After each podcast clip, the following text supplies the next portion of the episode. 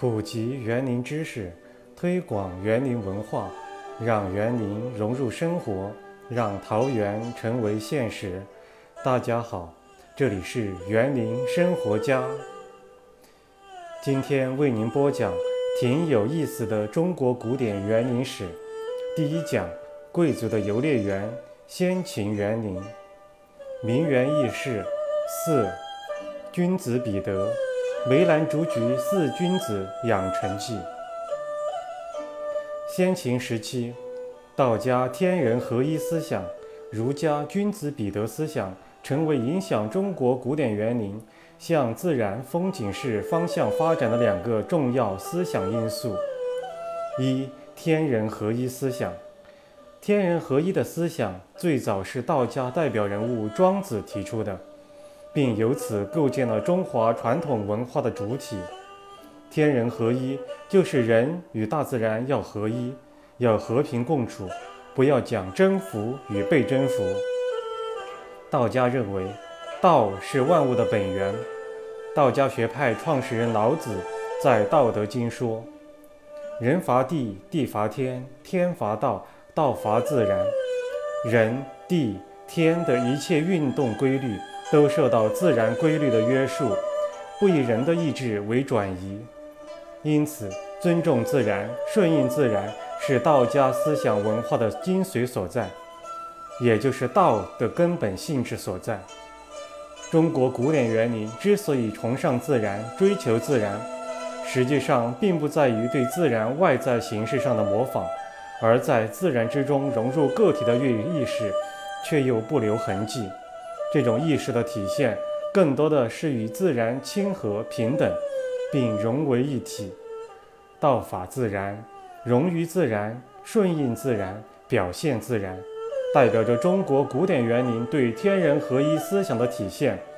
是它独立于世界之林的最大特色，也是永具艺术生命力的根本原因。二、君子彼得思想。儒家思想博大精深，儒家创始人孔子以人为出发点和归宿，提倡以德为本的治国理念，加强个人的道德修养，主张智者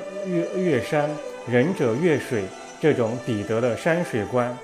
要求不论对人还是对事，都要恪守仁爱的美德。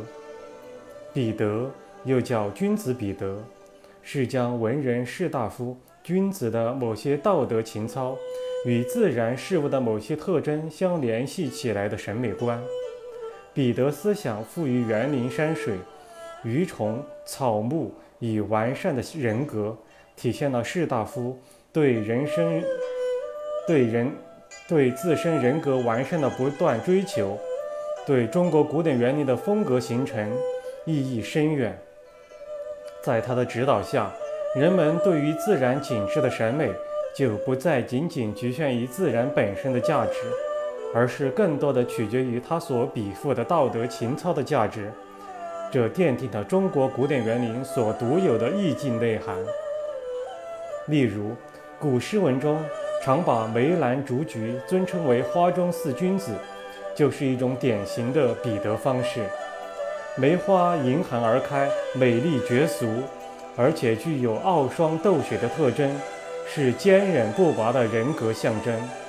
兰花，一则花朵色淡香清，二则多生于幽闭之处，常被看作是谦谦君子的象征。竹子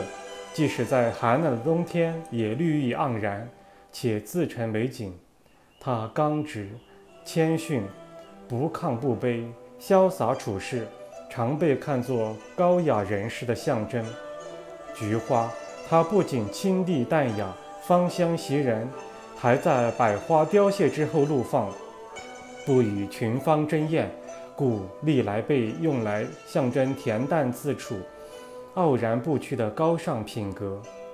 此外，我们常说的岁寒三友松竹梅，三益之友